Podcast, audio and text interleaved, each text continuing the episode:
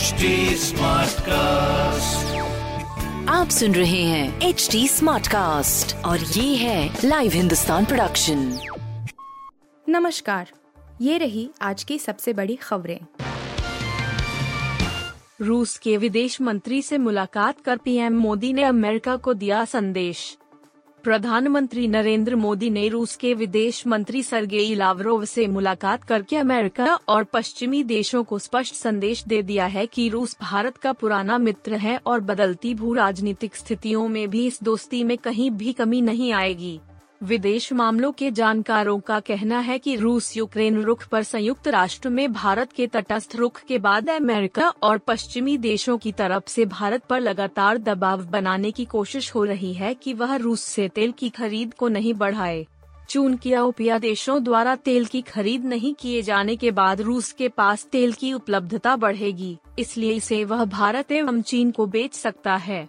लेकिन भारत ने इस दबाव की परवाह नहीं की है। इतना ही नहीं, अमेरिका व्यापार के लिए डॉलर की जगह वैकल्पिक मुद्रा के इस्तेमाल के भी खिलाफ है। लेकिन रूस ने इसके इतर संकेत दिए हैं, जिन पर सहमत होना भारत के लिए मुश्किल नहीं होगा।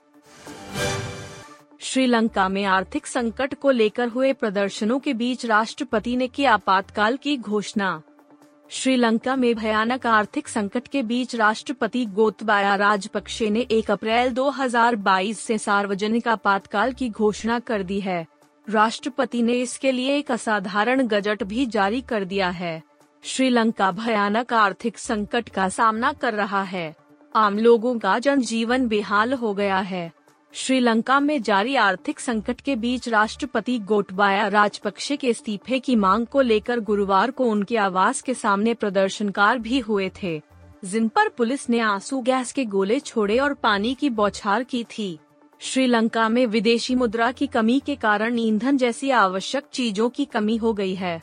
रसोई गैस की भी कमी हो गई है और बिजली कटौती दिन में तेरह घंटे तक की जा रही है।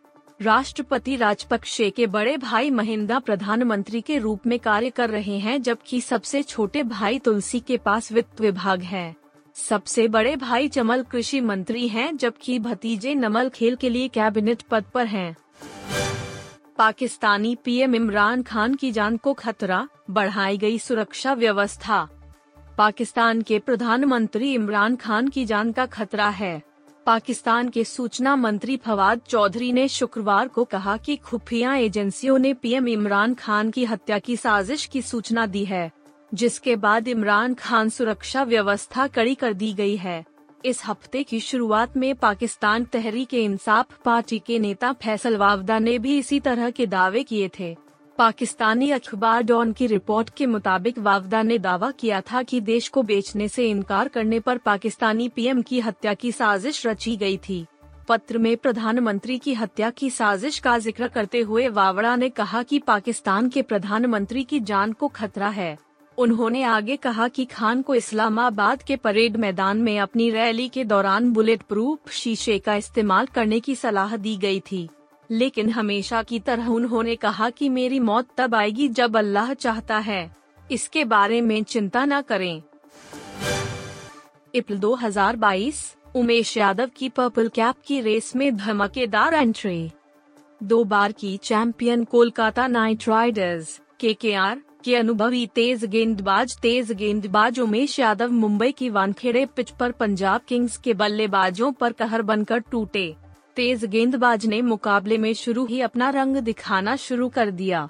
उन्होंने चार ओवर की गेंदबाजी स्पेल में एक मेडन रखते हुए तेईस रन देकर सर्वाधिक चार विकेट चटकाए, जो कि उनका बेस्ट प्रदर्शन है। उमेश की घातक गेंदबाजी के दम पर कोलकाता ने पंजाब को एक सौ सैंतीस रन पर ढेर कर दिया और फिर छह विकेट से मुकाबला अपने नाम कर लिया। आईपीएल नीलामी में अपने बेस प्राइस दो करोड़ रुपए में बिकने वाले उमेश ने पहले मुकाबले में दो और फिर दूसरे मैच में भी दो विकेट झटके थे लेकिन शुक्रवार को पंजाब किंग्स के खिलाफ उन्होंने चार विकेट चटकाकर इस सीज़न में सबसे ज़्यादा विकेट लेने वाले गेंदबाजों की लिस्ट में टॉप स्थान हासिल कर लिया उमेश अब तीन मैचों से आठ विकेट हो गए हैं और वह लीडिंग विकेट टेकर के मामले में पहले नंबर पर मौजूद हैं। महिलाओं पर आपत्तिजनक टिप्पणी करना भुवन बाम को पड़ा भारी, मांगी माफ़ी।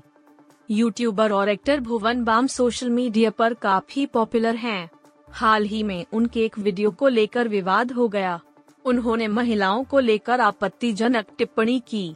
मामला बढ़ा तो राष्ट्रीय महिला आयोग ने इसे संज्ञान में लिया जिसके बाद भुवन बाम ने माफ़ी मांग ली है। उन्होंने एक ट्वीट कर बताया कि वीडियो को एडिट कर विवादित हिस्से को हटा दिया गया है।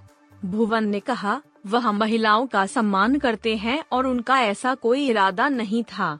उन्होंने बीते हफ़्ते अपने यूट्यूब चैनल पर एक वीडियो पोस्ट किया था जिसके बाद ही सोशल मीडिया पर उनकी जमकर आलोचना हुई।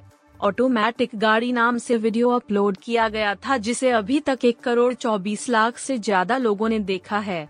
वीडियो में भुवन बाम ने पहाड़ी महिलाओं को लेकर द्व्यर्थी बातें कही थीं। राष्ट्रीय महिला आयोग ने ट्वीट कर दिल्ली पुलिस से कमेडियन के खिलाफ एफआईआर दर्ज करने की रिक्वेस्ट की